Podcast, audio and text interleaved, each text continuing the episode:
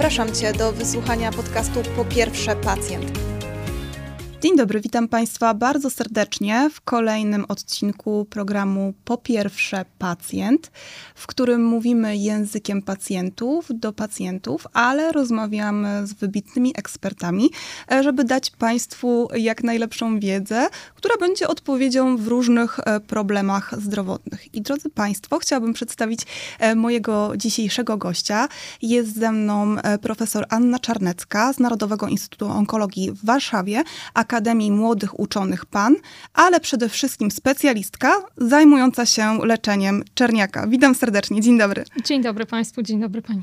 Bardzo dziękuję, że przyjęła Pani zaproszenie do mojego programu. Będziemy dzisiaj mówić o temacie letnim, bo mamy lato, więc na czasie, bo będziemy mówić o opalaniu, o tym, czym jest opalanie, czym nie jest opalanie. Jest z tym problem w naszym kraju?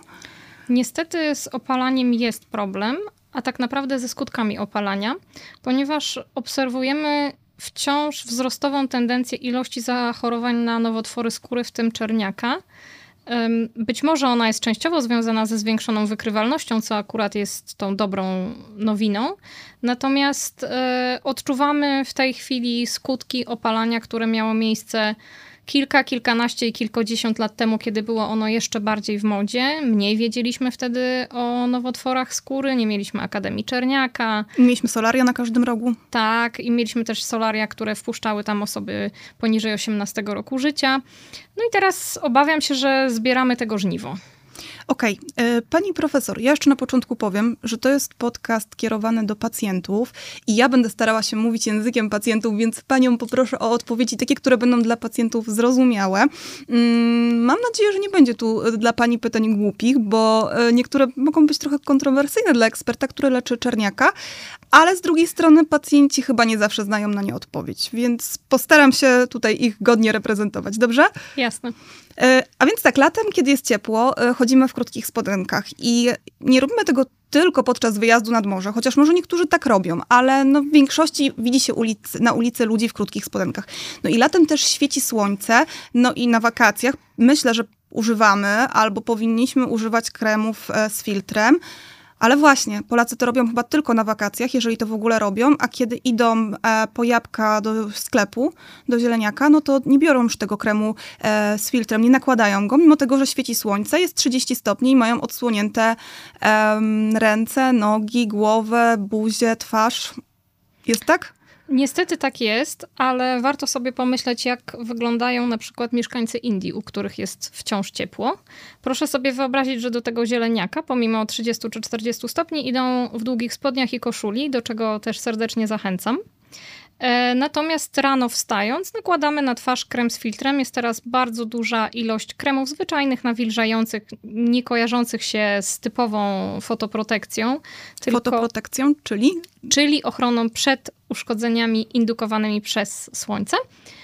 Zwykłych kremów nawilżających do twarzy, w których będziemy mieć filtr, który chroni nas przed słońcem. Trzeba patrzeć na to, żeby na opakowaniu, na naszych kremach było napisana 50, SPF 50 i taki krem nawilżający sobie kupić. W drogerii po prostu. Tak, albo w internecie, co kto tam preferuje. Natomiast może być drogeria, może być internet. Nie trzeba się w tym celu udawać do apteki. I zwykły krem na twarz, natomiast ubranie do zieleniaka czy do parku chętnie długie może być przewiewne. Okej, w porządku. A w takim razie co to znaczy opalać się? No, wizualnie opalać się to znaczy zmieniać kolor na czerwony albo brązowy. Natomiast niestety de facto na poziomie tego, co się dzieje w naszym organizmie, to opalanie to jest taka ratunkowa reakcja naszego organizmu SOS na toksyczne działanie słońca, promieni słonecznych, no, czyli akurat UV. Więc opalanie de facto jest objawem uszkodzenia skóry. Rozumiem. Czyli tak, bo myślę sobie, że w głowach Polaków jest tak, że opalają się znów na tych wakacjach, leżąc na plaży na ręczniku za parawanem, to oni się wtedy opalają. A kiedy są w jakiejś innej pozycji, nie leżącej, czyli na przykład idą albo siedzą na tarasie i czytają książkę, to już się nie opalają. Niestety to też nieprawda. Każda zmiana koloru skóry, czy na spacerze, czy na pracę na działce, czy spacer może być nawet w lesie, bo znowu drzewa nie eliminują 100% słońca, może być to spacer w pochmurny dzień. Wszystko to niestety jest opalaniem. Nie trzeba się wcale położyć plackiem na ręczniczku czy kocyku, żeby się opalić. Wystarczy dowolny sposób ekspozycji na słońce, nawet przesłonięte chmurami i nawet przesłonięte parasolem. Czyli, bo chyba sprzedaje się w sklepach takie parasole z filtrem, tak coś kojarzę, że jest coś takiego? Są różne parasole. Są parasole z filtrem i rzeczywiście trzeba na takie zwracać uwagę. Na oko można je rozpoznać tym, że częściowo będą, najpewniej od środka będą srebrne, jak taka folia do ochrony żywności. Natomiast co do tych parasoli, to tak, one chronią nas mniej więcej w 99% przed słońcem. Natomiast miałam na myśli zwykły parasol. Było kiedyś takie 10 mniej więcej lat temu ciekawe badanie w jednym z uniwersytetów brytyjskich. Naukowcy pożyczyli od kolegów parasole, z którymi ci przyszli do pracy. Następnie wystawili je na słońce około godziny 10 i odpowiednią aparaturą zmierzyli, ile tego promieniowania szkodliwego, czyli UV, przechodzi przez zwykłe parasole. No i ranking wygrał oczywiście parasol, który był tym parasolem z filtrem. Natomiast zwykłe tak zwane parasole, czyli te, które bierzemy sobie, kiedy jest raczej zła pogoda, czyli deszcz, przepuszczały nawet do 1/4 promieniowania, czyli de facto nie chroniły. 25% promieniowania przechodziło. Najgorzej wypadały w tym rankingu parasole, które miały bardzo też jasne kolory, tak? No, źle też wypadają niestety w kolejnym badaniu. Podobne badanie robiono na plaży. Wstawiano te małe aparaty do mierzenia, ile tego UV przechodzi. Do aparatu, te aparaty lądowały na leżaku zamiast człowieka. Tak, zamiast człowieka i tam sobie leżały. No i niestety okazuje się, że parasole, które mamy na plaży, znowu podobnie do tych na deszcz, przepuszczają mniej więcej 1/4 promieniowania, więc możemy się pod nimi spokojnie niestety opalić. Najgorsze są te parasole, które wyglądają najładniej, to znaczy są super tropikalne, wyglądają, że są z liści, plecione z trawy. Z uwagi na to, jak duże są oczka między tymi plecionymi naturalnymi materiałami, jakąś trzciną i tak dalej, to one przypuszczają do ponad 80% promieniowania, więc właściwie służą ozdobie krajobrazu, a nie temu, żeby się chronić przed słońcem. Także można się opalić także pod parasolem, a jeśli chcemy przejście rzeczywiście z parasolem, bo przypomnę, skąd się wzięło słowo parasol. Proszę przypomnieć, że parasol to jest na słońce. To de facto parasolka nie powstała jako gadżet chroniący przed deszczem, tylko właśnie przed słońcem. No to warto sięgnąć po takie, które raczej kupimy w sklepie sportowym albo troszkę bardziej wyrafinowanym miejscu, które są albo właśnie takie srebrne na widok, albo będą po prostu miały napisane, znowu tak jak kremy, to SPF 50. Żeby tutaj nie robić kryptoreklamy, to tego typu parasole są też w znanych sieciach wyprzedażowych z dużym czerwonym tłem przed logo. Okej, rozumiem. Ja wiem, o co chodzi. Myślę, że Państwo również i polecamy w takie parasole się po prostu wyposażyć, kiedy wybieramy się nad polskie morze albo gdzieś indziej, gdzie będzie słoneczna pogoda. Fajnym rozwiązaniem też dla dzieci są takie małe namioty plażowe. No oczywiście są też dla dorosłych, tylko wtedy to już tachamy ze sobą wielki kawałek. Natomiast takie zarzucane, jednym ruchem rozkładane parasole, one też mają w sobie filtr 50 i to jeśli jedziemy z małymi dziećmi, które chcą sobie posiedzieć na plaży i nie wiem, poukładać babki z piasku, poprzerzucać klocki, to warto dla dzieci zamiast parawanu, którym się odgrodzimy od sąsiadów, kupić taki zarzucany namiocik. O tym też pomyślałam, że właśnie warto ten nasz polski gadżet wymienić na ten, który nas naprawdę przed czymś osłoni. A teraz zapytam jeszcze, czy zimą też się opalamy? Oj, zimą opalamy się strasznie.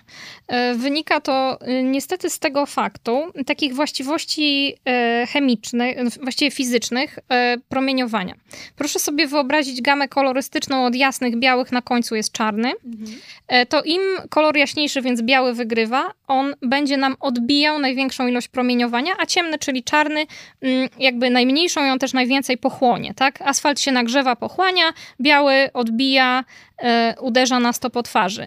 Śnieg odbija mniej więcej 90% promieniowania UV. Proszę spojrzeć na przykład na Himalajstów, na przykład obu panów pustelników, tak? Oni na swoich słynnych zdjęciach są w fajnych, bardzo zasłaniających również boki, okularach przeciwsłonecznych z filtrem, bardzo grubych.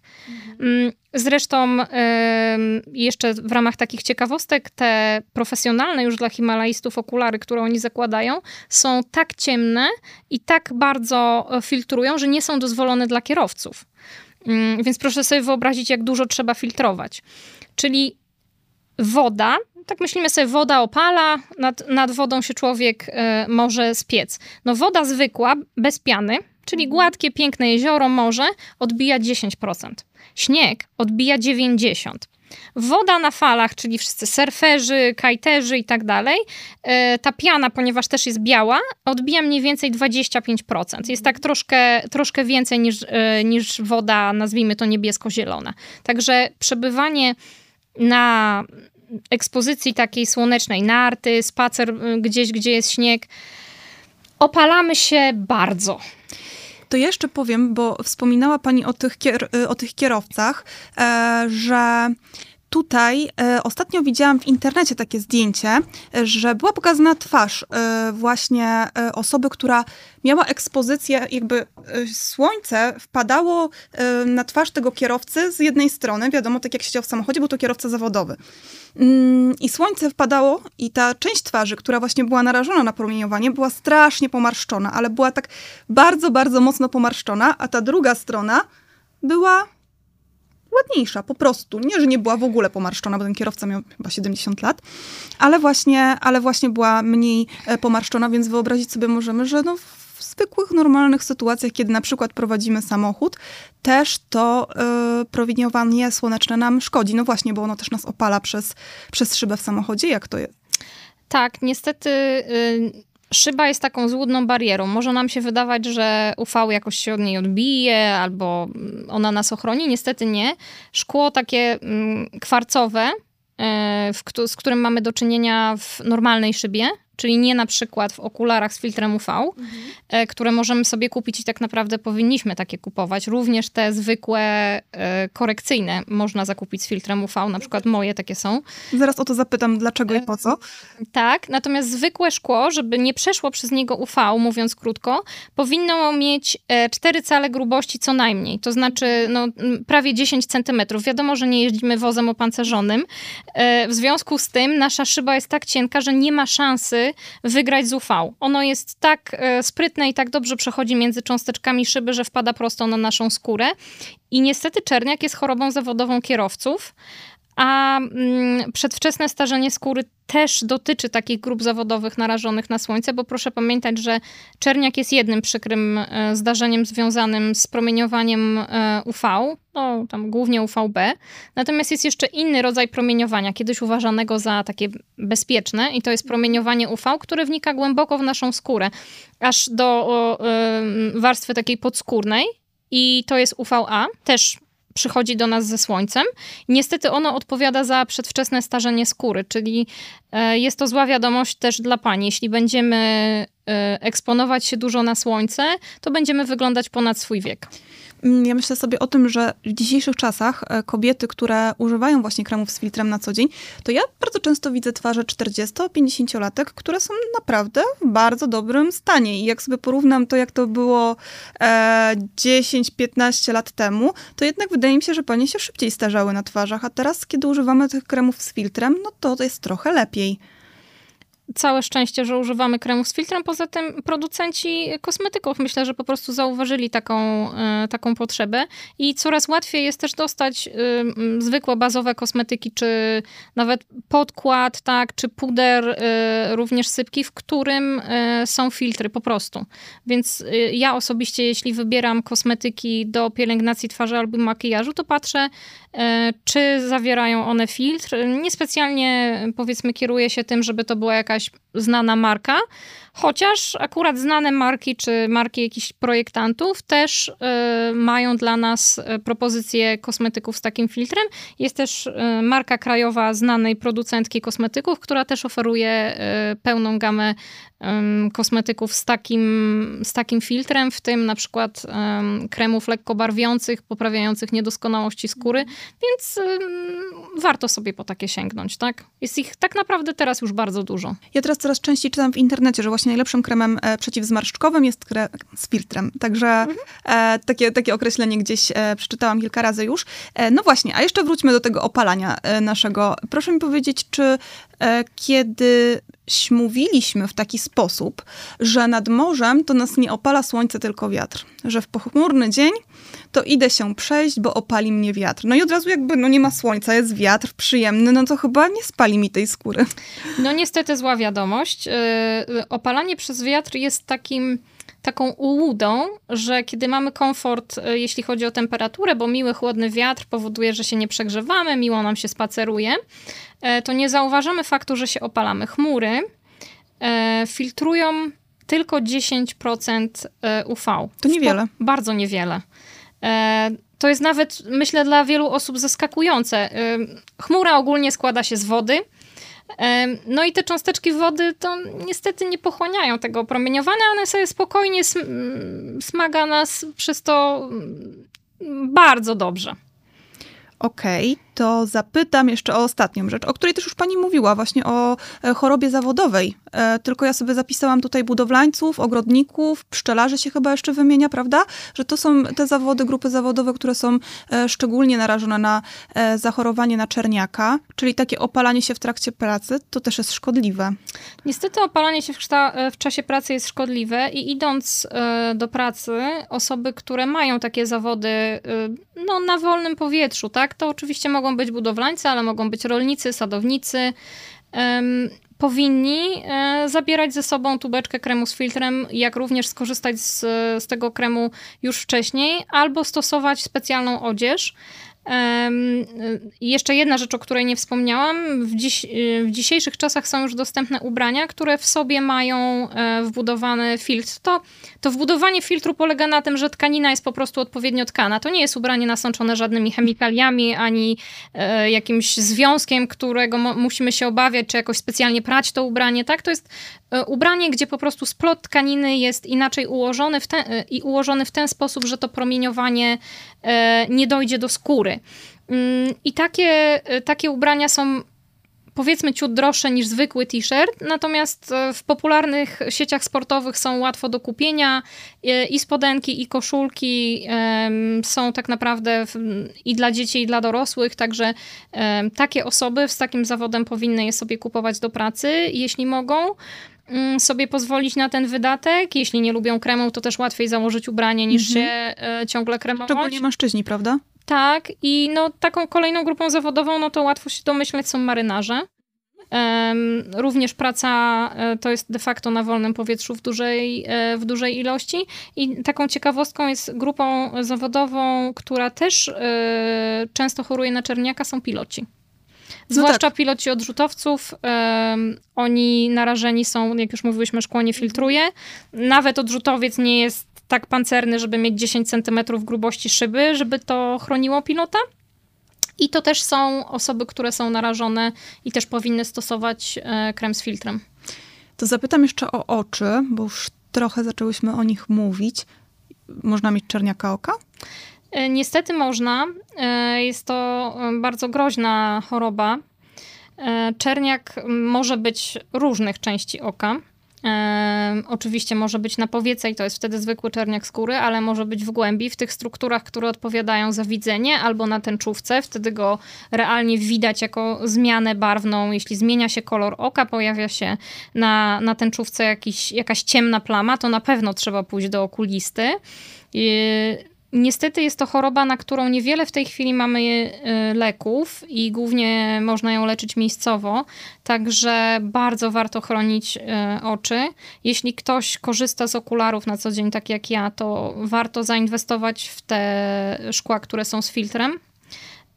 Jeśli wybieramy sobie okulary przeciwsłoneczne na wakacje, to też wybierajmy z porządnego, że tak powiem, dostawcy, te, które mają filtr, i warto też pamiętać, że by to nie były bardzo wąskie szkiełka. Ja wiem, że małe, wąskie szkła na kotkę są bardzo... Bywają modne. Modne i podkreślają charakter, natomiast niestety warto chronić dużą powierzchnię, ponieważ promieniowanie przechodzi też bokiem. Mhm. Zwróćmy uwagę na przykład na okulary dla osób jeżdżących na nartach albo dla wspomnianych himalajstów, tak? Oni mają zakryty również boki, żeby ta eliminacja tego promieniowania była też tak naprawdę z każej strony, bo promieniowanie to jest coś tak drobnego, że wślizgnie się każdą szczeliną, tak? Także bardzo warto inwestować w okulary z filtrem. Ja sobie ostatnio też na wakacje zakupiłam soczewki kontaktowe z filtrem. Też coś takiego istnieje. Istnieje, pojawiły się, są już z wbudowanym filtrem. Również takich mniej kosztownych dostawców niż jakieś duże zachodnie koncerny, również te mniejsze, ci mniejsi, mniej kosztowni producenci już puścili tą wersję z filtrem, także w całkiem przyzwoitej cenie zmieściłam się z zakupem wakacyjnym. Czyli jest to produkt, na który może pozwolić sobie większość z nas, no i tak naprawdę ochronić swoje zdrowie, a niekiedy też życie, bo niby mała zmiana, niby mała kropka, o której pani powiedziała, a to się okazuje, że to jest nowotwór, który po prostu zabija. Czerniak to jest nowotwór, który może zabijać. Zapytam jeszcze, jak długo należy się opalać, żeby mieć czerniaka? No niestety nie ma bezpiecznej dawki opalania. Jeśli chodzi o lata, to nie mówimy o długości opalania. Może zacznę od prostej informacji. Jak długo dziennie można się opalać, żeby to było bezpieczne? Żeby to było bezpieczne, osoby o takiej karnacji jak powiedzmy nasza, więc blondynka, no niestety mogą się opalać mniej więcej 10, góra 15 minut dziennie w poziomie odsłonięcia 18% ciała. Co to znaczy to magiczne 18% ciała? To znaczy to są krótkie spodenki, ale krótkie na zasadzie odsłaniające kolana i podudzie, a nie całe udo, i krótki rękawek, czyli nie ramionczka. Mhm. I to jest bezpieczna dawka opalania dla osób o takiej fototypie celtyckim, czyli bardzo jeszcze jaśniejsza karnacja niż nasza, rude włosy piegowate, to ta dawka bezpieczna dzienna jest mniej więcej 5 minut. To niewiele. Bardzo niewiele, ale jest to taka ilość czasu na słońcu, która zabezpiecza nas kompletnie w witaminę D, o którą się często mówi, że trzeba się dostać na słońce, żeby tam D się pojawiło. No to te 5 do 15 minut absolutnie starcza, pokrywa nasze całe zapotrzebowanie. Natomiast czerniak, jeśli chodzi o to, ile się trzeba opalać, niestety on pojawia się często u ludzi młodych, którzy opalali się lub byli opalani, bo w sumie dzieci same za siebie często nie decydują, w dzieciństwie. Czyli od momentu poparzeń przedszkolaków na plaży do przedziału 18-30, no to jest ten czas, kiedy na skutek uszkodzeń słonecznych i poparzeń w dzieciństwie może rozwijać się czerniak. Druga grupa czerniaków, które mamy, to są czerniaki osób starszych, które po prostu przez całe życie zakumulowały sobie kolejne poparzenia powtarzające się w całym życiu, i to już pojawia się wtedy u osób w wieku około emerytalnym i późniejszym. Także opalać się należy możliwie krótko. Powiedziała pani, że to promieniowanie kumuluje się w organizmie człowieka, czyli to jest tak, że jak ja się dzisiaj poparzyłam słońcem, ale już podsmaruję się maślanką i to wszystko mi zejdzie, to Bo ja myślałam, że, ale może bardziej nasi widzowie często myślą, że to już się kasuje, jak to czerwone zejdzie i skóra zejdzie. To było, minęło, a to się kumuluje? Czyli że zapisuje się potem każde kolejne poparzenie do każdego kolejnego? Niestety tak. To UV ma taką złą właściwość, że uszkadza to, co steruje naszymi komórkami, to znaczy DNA. I jedno uszkodzenie DNA nie powoduje żadnego nowotworu. Trafienie przez UV w mniej więcej 4 do 5 genów, które są ważne do powstania czerniaka, czyli na przykład 5 bardzo pechowych poparzeń, już może takiego czerniaka spowodować. Oczywiście, człowiek ma 30 000 genów. Ryzyko, że promieniowanie trafi akurat w ten gen, który jest ważny dla czerniaka, jest niższe, bo musi paść na powiedzmy wybrane grupy genów z tych 30 000, mniej więcej 30 z nich, więc ryzyko nie jest duże. No ale proszę policzyć sobie, że poparzeniem jest każde zaczerwienienie skóry. No to tych poparzeń jest dużo w całym życiu. Bardzo dużo. W związku z tym, pomimo że mamy 30 000 genów, a z nich musimy trafić, to znaczy UV musi trafić w 5 z 30, no to przy wszystkich zaczerwienieniach całego życia to ryzyko coraz bardziej nam wzrasta i niestety no, można powiedzieć, że ciało pamięta, tak? Każde takie uszkodzenie. Jeśli się tam zakumulują nam te mutacje, a one nie są odwracalne, w sensie jak już się tam pojawią, to niestety może być tak, że nie będą naprawione przez własne siły naszego organizmu, no to takie przedczerniakowe zmiany sobie tam spokojnie mieszkają i czekają na nowe oparzenie, uśmiechając się do słońca, czekając, kiedy komórki, kiedy będą mogły się tak świetnie dzielić jako ten czerniak. Ja zbieram pytania z grup pacjentów na Facebooku, które oni zadają ekspertom, sobie, tam różne rzeczy padają. Czasem lepsze, czasem gorsze, ale pokazuje to, że pacjenci też właśnie tej wiedzy nie mają. I to, o czym pani powiedziała, że przeczytałam coś takiego, że był jakiś temat dotyczący szkodliwości opalania. I jedna starsza pani napisała, że ona to opalała się przez 60 lat, ale zrozumiała swój błąd i że teraz ma 67 i już 7 się nie opala, a że przecież na przykład palenie papierosów to się po 20 latach kasuje, więc już jej się pewnie też trochę przez te 7 lat to ryzyko czerniaka skasowało i że ona jest generalnie bezpieczna. No niestety ta pani jest w grupie ryzyka, jeśli opalała się 60 lat, a nawet gdyby opalała się tych lat 20, to jest właśnie w tej grupie pacjentów, którzy co roku powinni odwiedzić lekarza, który zbada ich skórę. Powiedziałabym, że serdecznie zapraszamy tą pacjentkę do Centrum Prewencji Nowotworów Skóry, ponieważ raz do roku powinien ktoś się zbadać i jest w tej szczególnie narażonej grupie. 60 lat opalania to jest jak 60 paczkolat. To ja zapytam jeszcze o te grupy i o to ryzyko, czyli kto powinien przyjść raz do roku do lekarza, dać się obejrzeć i w ogóle do kogo się zgłosić, no bo czy to taki zwykły lekarz może mnie obejrzeć, lekarz POZ, czy jakiś specjalista powinien być?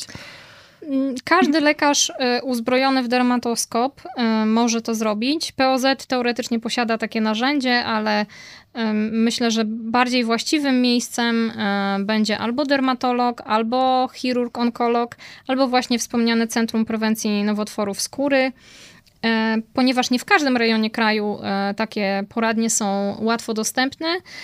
Powstał też taki projekt oddolny, społeczny, związany z Fundacją Sarkoma. Jest Fura Zdrowia, która jeździ po kraju i tam jest taki mobilny gabinet badania zmian skórnych.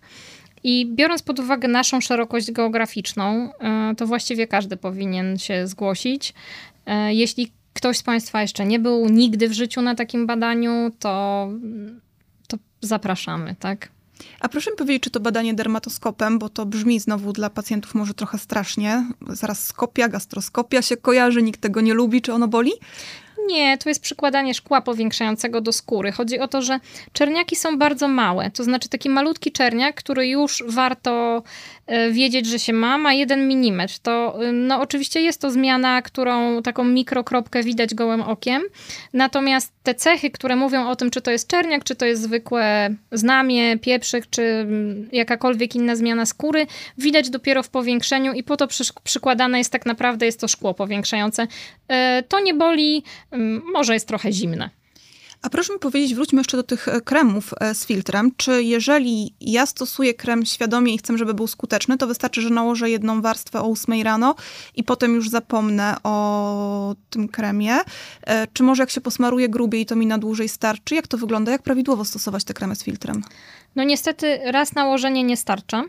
Przede wszystkim, jeśli poruszamy się po przestrzeni zewnętrznej, nie siedzimy w biurze, ale też z daleka od szyby, to powinniśmy się dosmarowywać mniej więcej co 2 do 4 godzin, ale nie należy tego traktować sztywno. Nawet krem wodoodporny nie jest odporny na ręcznik. W związku z tym, jeśli się kąpiemy i nawet posmarowaliśmy siebie i dzieci kremem wodoodpornym, to po wyjściu i wytarciu się ponownie się smarujemy. Jeśli po prostu leżymy i nie mamy żadnego kontaktu z wodą, to dosmarowujemy się. I ja bym tutaj, szczerze mówiąc, doradzała poniżej 3,5 godziny. Jeszcze przytoczę taką jedną ciekawą daną a propos tych parasoli plażowych. Z kolei było znowu badanie z tymi miłymi aparatami, które mierzyły to UV, no ale niestety był też eksperyment, obserwacja właściwie związana z osobami i z raportowaniem, jak to jest z tymi oparzeniami pod parasolem.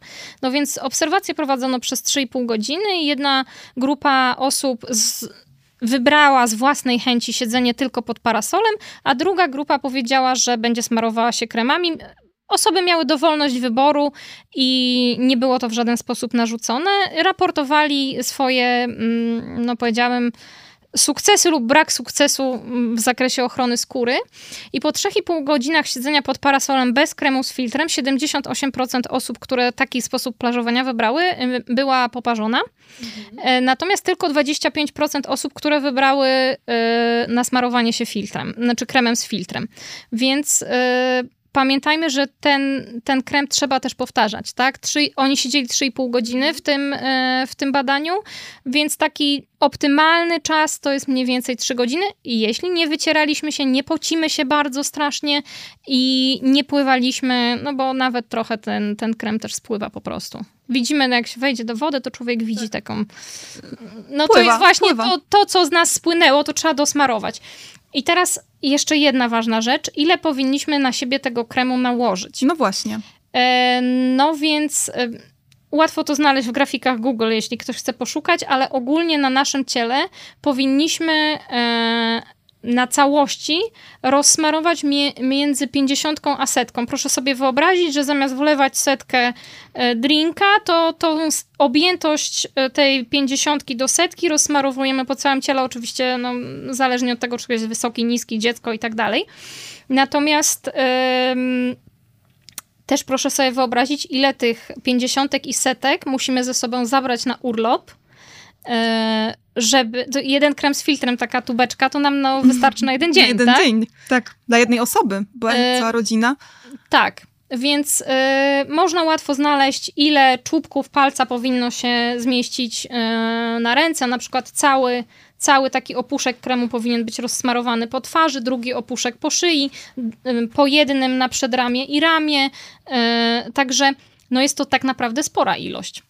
To prawda. Myślę, że zupełnie nie mamy świadomości, jak powinniśmy te kremy z filtrem używać. Wydaje mi się, że większość osób jednak smaruje się cienko i raz i zapomina w ogóle o tym. Proszę Państwa, zamiast 100 drinka, 100 kremu.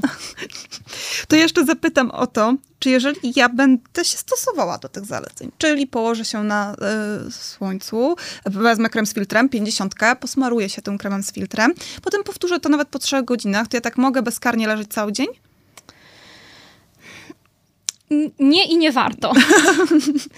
Proszę pamiętać, że nie ma czegoś takiego jak całkowity bloker. To znaczy część promieniowania mimo wszystko przejdzie. To, co jest napisane, ta wartość z filtrem, to jest krotność wydłużenia czasu, który możemy przebywać na słońcu, żeby nie doszło do poparzenia, czyli pojawienia się tego czerwonego zabarwienia skóry. Jeśli możemy bez żadnego smarowania się kremem przebywać 20 minut i po 20 minutach ekspozycji słonecznej, to musimy sami o sobie wiedzieć, tak? Pojawia się zabarwienie, to na przykład po filtrze 10 to się wydłuży 10 razy. Natomiast to nie oznacza, że żadne promieniowanie do nas nie przejdzie.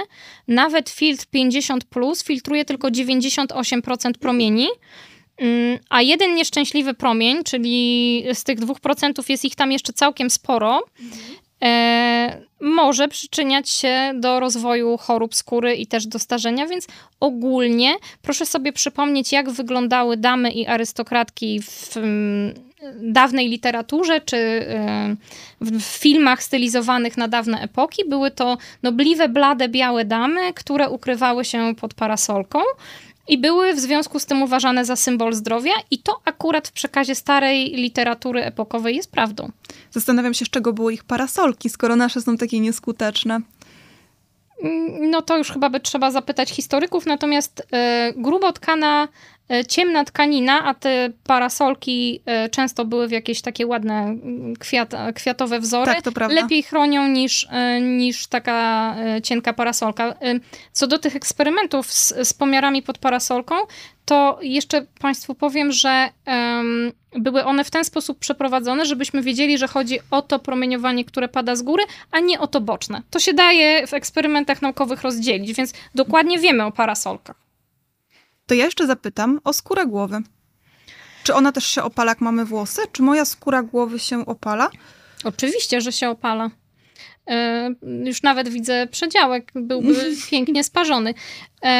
Skóra głowy niestety się opala. Włosy nie pokrywają stuprocentowo naszej skóry. Sami wiemy, że między nimi są drobne odstępy. I co możemy w związku z tym zrobić?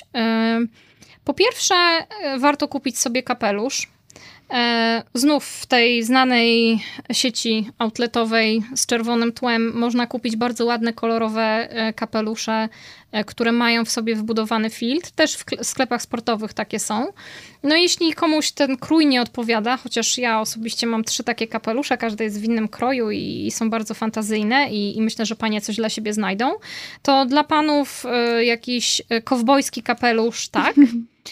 I proszę pamiętać, że kapelusz jest lepszy niż taka bejsbolówka, dlatego że również ucho, które będzie nam wystawało z bejsbolówki, tutaj na tym brzegu jest bardzo miejscem narażonym na czerniaki i mamy potem takich pacjentów, którzy mają te, niestety taki ten koniuszek ucha, jak kiedyś bulldogom tak się przycinało, tak? To takich mamy pacjentów, którym tak uszko musieliśmy usunąć z powodu czerniaka, więc proszę pamiętać, że jeśli się smarujemy na plażę, to smarujemy też uszy i ich czubek, bo on jest totalnie na... O tym bym nie pomyślałam. Na górze i jest bardzo to też delikatna, wrażliwa skóra, więc lepszy jest kapelusz z rondem, czy dowolny tam kapelusz, jak go nie nazwać, niż bejsbolówka. Oczywiście bejsbolówka lepsza niż nic.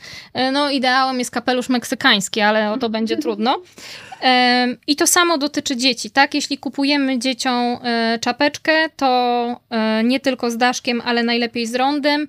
Jeśli planujemy pływanie, albo jeśli dzieci biegają po plaży, to jeszcze są takie czapeczki, które mają z tyłu taki... Kołnierzyk. Taki kołnierzyk, no taki jęzor, który zwisa na szyję. To też warto się w nie zaopatrzyć, dlatego że szyja też z tyłu, rzadko o tym pamiętamy, bardzo się opala i no te z kolei kapelusze raczej kupimy w sklepach bardziej podróżniczych albo w serwisach internetowych, zakupowych. Natomiast dla dzieci na plaży jak najbardziej, do sportów wodnych jak najbardziej. Wszystkie łódki, kajaki, jachty i inne, to z tym takim jęzorem na szyję, tak, jak najbardziej. Jeśli ktoś bardzo nie chce założyć kapelusza, bo uważa, że jest to dla niego wyjątkowo nietwarzowe, to są specjalne spreje, nietłuste, do włosów, do skóry głowy, które również są z filtrem 50. Te są trudniej dostępne też albo w tych sieciach outletowych, albo w internecie. Natomiast jeśli wpiszemy sobie angielską nazwę hairspray właśnie z faktorem 50, to są takie, jeśli któraś z pań chce, no nie wiem, mieć ładne zdjęcia bez kapelusza na tropikalnej plaży, to zachęcam do zakupienia sobie czegoś takiego. One są tak skonstruowane, że włosy mają naturalny wygląd. Także można je zakupić. Ale je też dokładamy co 3,5 godziny. Tak, oczywiście. Okej, to ważna informacja. Dobrze. No, my ściągamy kapelusz tylko do zdjęcia.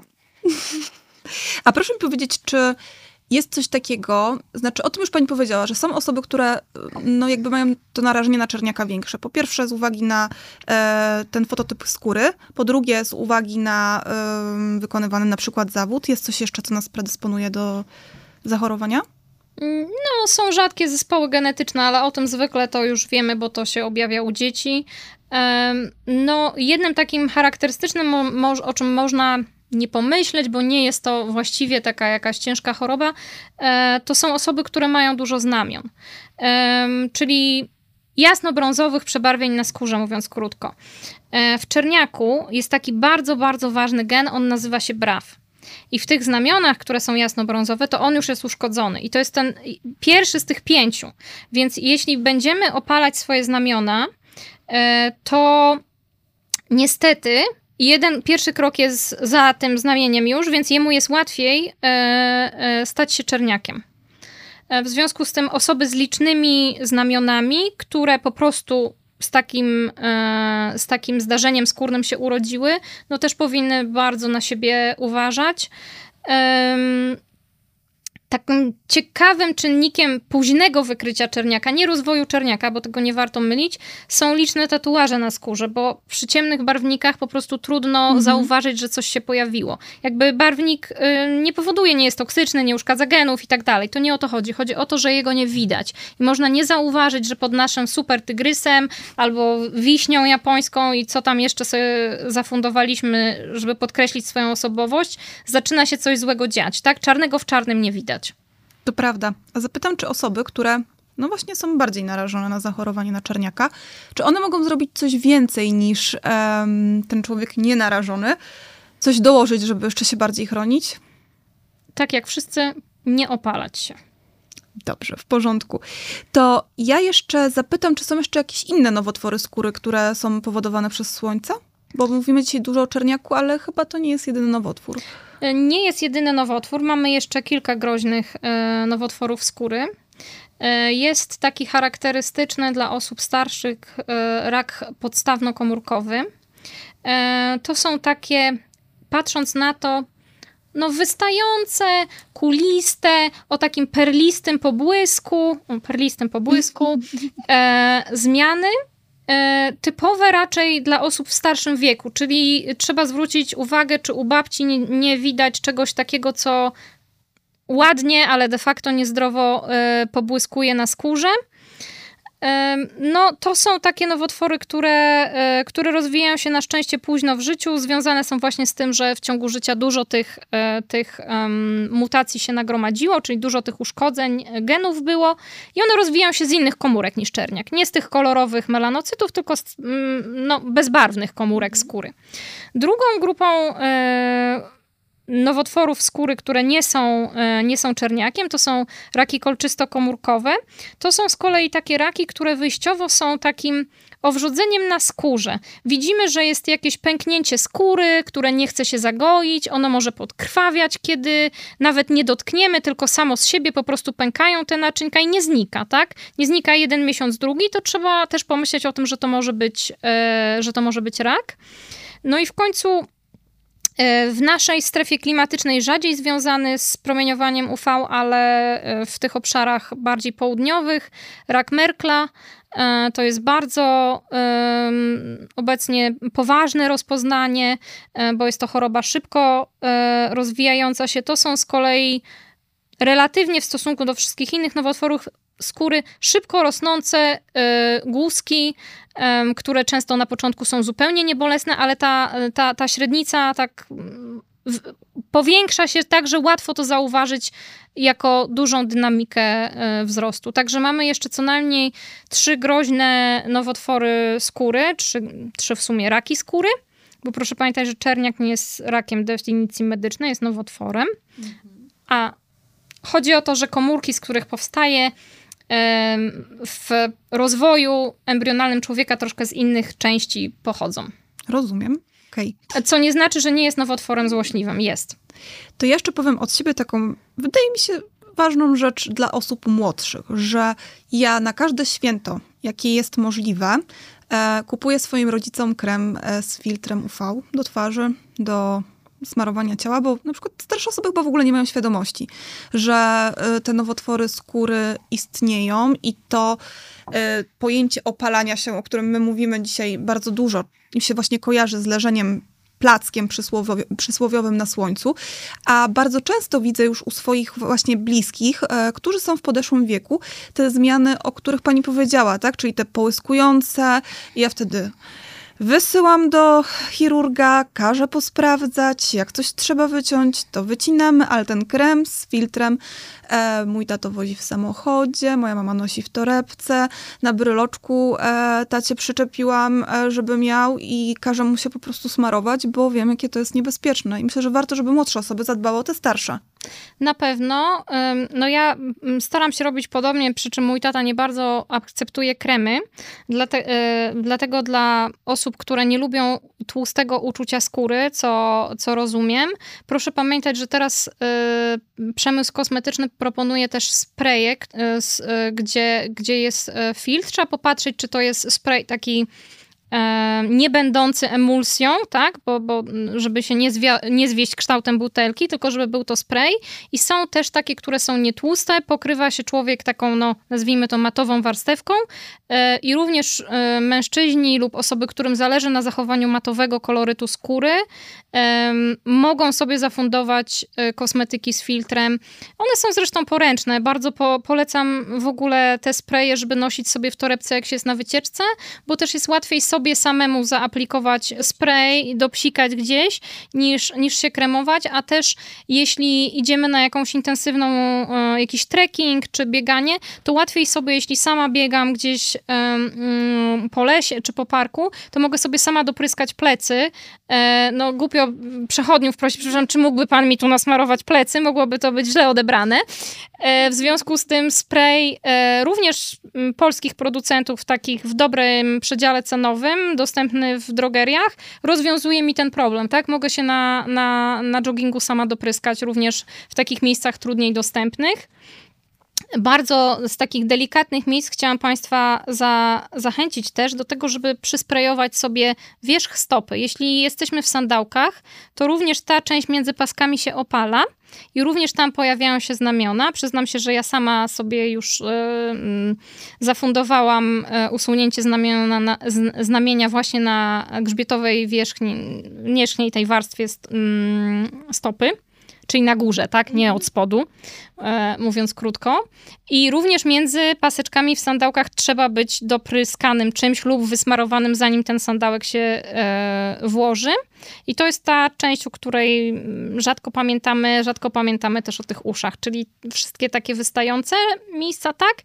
I pamiętajmy też pod kolanem. Na tym samym zgięciu. To jest bardzo częste miejsce poparzeń i też jak tak smarujemy nogę, to tak łatwo to idzie po łydce, świetnie idzie po udzie, natomiast na tym takim delikatnie zapadniętym miejscu między udem a łydką to już tak nie zawsze się wszyscy dosmarują i to jest świetne miejsce do oparzeń, także tam też.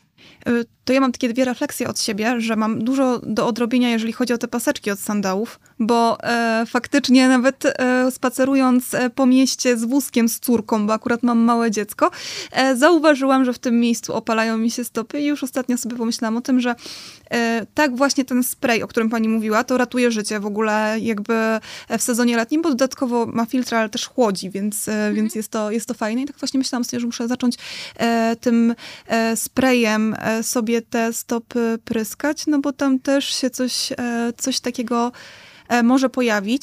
A drugie przemyślenie ode mnie jest takie, że ja mam nadzieję, że ta większa świadomość się pojawia wśród Polaków. Byłam nad polskim morzem ostatnio i te czapeczki z kołnierzykami u dzieci i te panie w kapeluszach. Trochę moda jest na kapelusz, ale panie w kapeluszach.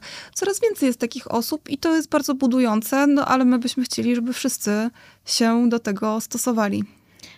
To znaczy, mnie cieszy świadomość tego, że dzieci mają być ubrane w odpowiednie ubranko, które jest z filtrem. W tych sieciach sportowych one są w tej chwili już łatwo dostępne, bo myślę, że w czasie jak przypadało nasze dzieciństwo, nie zdradzając naszego PESEL-u, no panowało raczej takie podejście, że dziecko to może sobie tylko w samych majteczkach albo w ogóle w niczym pobiegać zdrowo po plaży, jest tak super. to jest zupełnie nie super.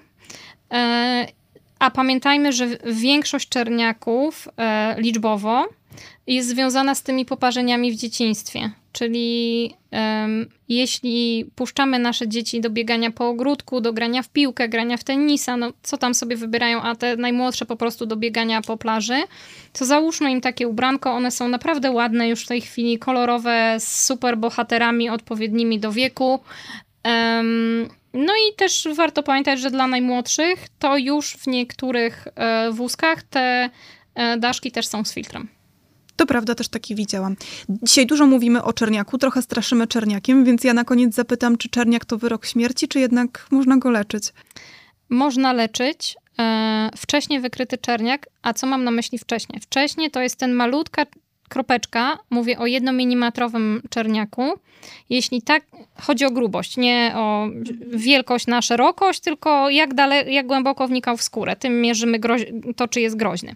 No więc taki, co wnika tylko na 1 mm, to po 10 latach 92-98% pacjentów żyje. Mówię po 10 latach, bo dłuższych pomiarów się raczej nie robi, tak? I to jest taki punkt odcięcia. Jeśli niestety czerniak już jest grubszy oznacza 3 mm. Czyli niewiele, wciąż. Wciąż niewiele, ale to jest dużo czasu. To nie jest kwestia tygodni, tylko bardziej miesięcy i lat. Ten od małego milimetrowego paseczka do tłustego 3 mm paseczka. No to już to się znacząco zmniejsza do 70 kilku procent, zwłaszcza jeśli pojawiło się coś w węźle chłonnym. Ale wciąż, jeśli mamy nawet pacjentów, którzy mają rozpoznanego czerniaka w stadium rozsiewu, to znaczy pojawiły się u nich przerzuty w organach odległych, to przy dziś dostępnych terapiach u tych pacjentów leczenie można prowadzić wiele lat. Oczywiście nie u wszystkich, każdy pacjent jest inny, natomiast jest już na rynku terapia, która u takich pacjentów z przerzutami pozwala, że po 5 latach ponad połowa ich żyje. To jest dużo. Kiedyś czerniak był wyrokiem, to znaczy większość pacjentów ginęła w pierwszym półroczu od rozpoznania, to znaczy od przerzutów. Obecnie ponad połowa ma szansę przeżyć 5 lat. To jest duży sukces terapeutyczny, jeśli chodzi o nowoczesne leki. Oczywiście dla kogoś, kto ma 30-40 lat, 5 lat nie jest takim może sukcesem, jeśli chodzi o całkowitą długość życia, natomiast starsi pacjenci mają szansę na to, że ich czerniak na tyle będzie wolno rozwijał się dzięki lekom, że umrą z przyczyn naturalnych, na zawał lub inną dowolną chorobę. Najczęściej tak mówię o zawale lub udarze, bo to są główni, że tak powiem, mordercy naszego społeczeństwa. Choroby kardiologiczne i naczyniowe wygrywają z nowotworami wciąż, więc jest szansa, że będzie inny winowajca, a nie czerniak. Ostatnie moje pytanie. Patrzę na pani paznokcie i zastanawiam się, czy nie noszenie hybryd to też profilaktyka czerniaka, bo ja też nie noszę właśnie między innymi z tego powodu. Tak. Proszę pamiętać, że to ten aparat, do którego wkładamy rączkę, jeśli robi się hybrydę, to on ma UV.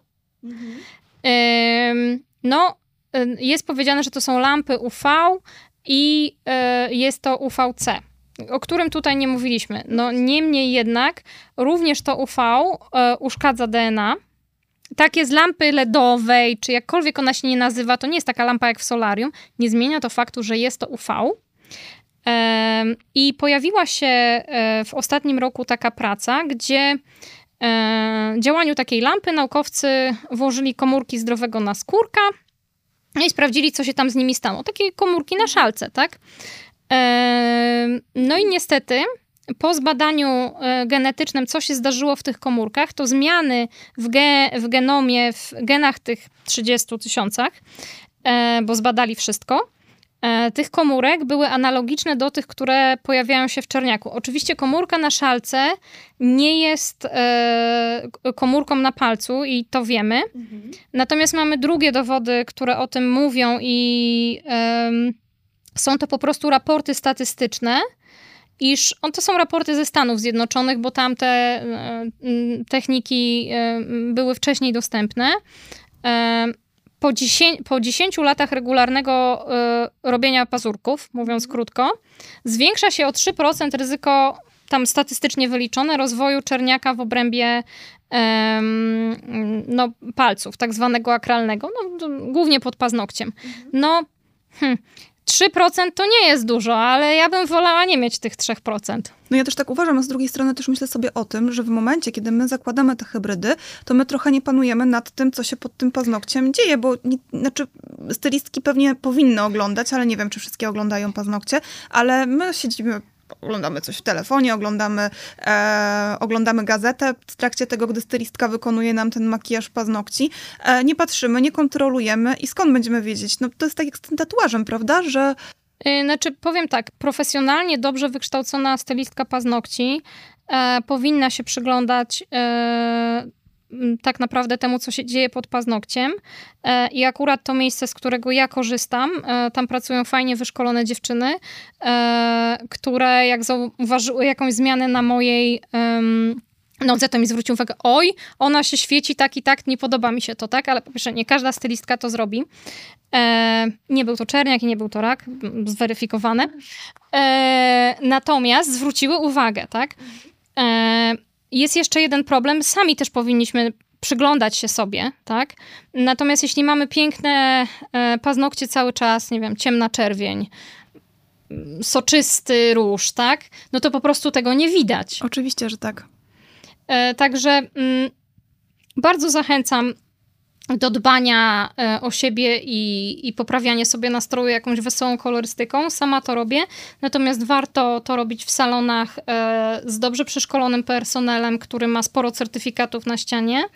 Z personelem, który dba o higienę, bo pamiętajmy, że w salonie kosmetycznym nie jest jedynym zagrożeniem czerniak, którego można wynieść z lampy UV, ale dobrze wysterylizowane narzędzia są bezpieczne, natomiast niesterylizowane, źle sterylizowane czy niestarannie niestety niosą ryzyko przenoszenia takich chorób jak m.in. WZWC, czyli zapalenie wątroby, tak, czy tak lapidarnie nazywana popularnie żółtaczka wszczepienna, tak? Jakby tego nie nazwać, to również takie rzeczy, które uszkadzają powierzchnię skóry, a wszystkie te zabiegi, manikir, pedikir, gdzie jednak ta warstwa naskórka może być nadruszona, niosą ryzyko też zupełnie innych chorób, tak? I o tym trzeba pamiętać. Nie mówiąc o tym, że sprzęt powinien być dobrze wymyty, żebyśmy nie wyszli z pedikuru z grzybicą stóp. Więc to jest bardzo obszerny temat, więc zachęcam do pięknych paznokci, ale... Rozsądnie. Rozsądnie, czy winyluksem, tak? Nie będącym, który nie jest wkładany do tych wszelkich lamp. Też jak się na nie patrzy, to też jest źle, bo a propos tego UV nie należy na nie patrzeć, bo ten czerniak oka, czyli i wkładanie ręki i patrzenie na tą rękę, oba są złe.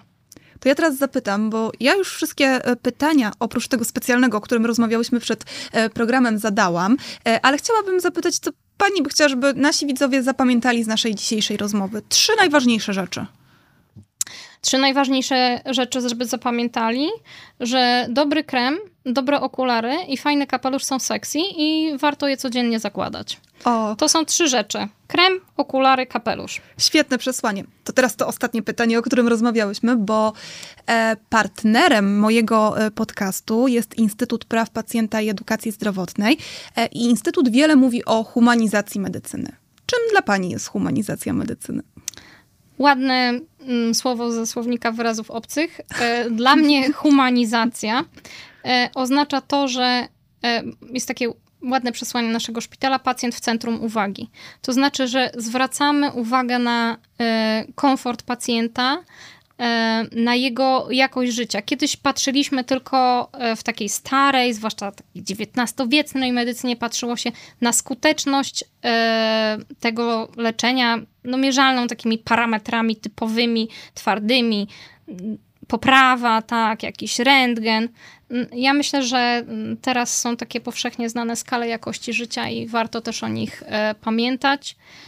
I warto pamiętać, że co do humanizacji w procesie leczenia pacjenta, oprócz na przykład takich osób jak ja, czyli chemioterapeuty, czy chirurga, który usunie tego czerniaka. Ważny też jest psycholog lub psychoonkolog. Oni są standardem? W ośrodkach, które działają zgodnie z tym, co zakłada Narodowa Strategia Onkologiczna, tak. Nie mogę powiedzieć, że tak na pewno jest w każdym szpitalu, ale tak powinno być. I dążymy do tego, prawda? Dążymy do tego. W naszym ośrodku jest to standardem.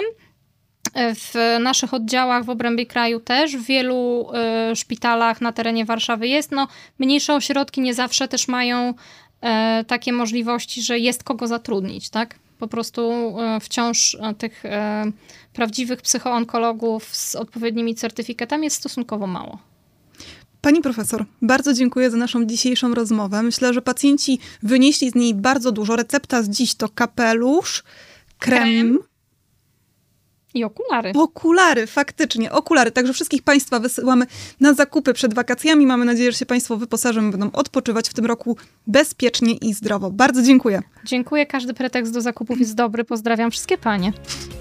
Dziękuję pięknie. Dziękuję.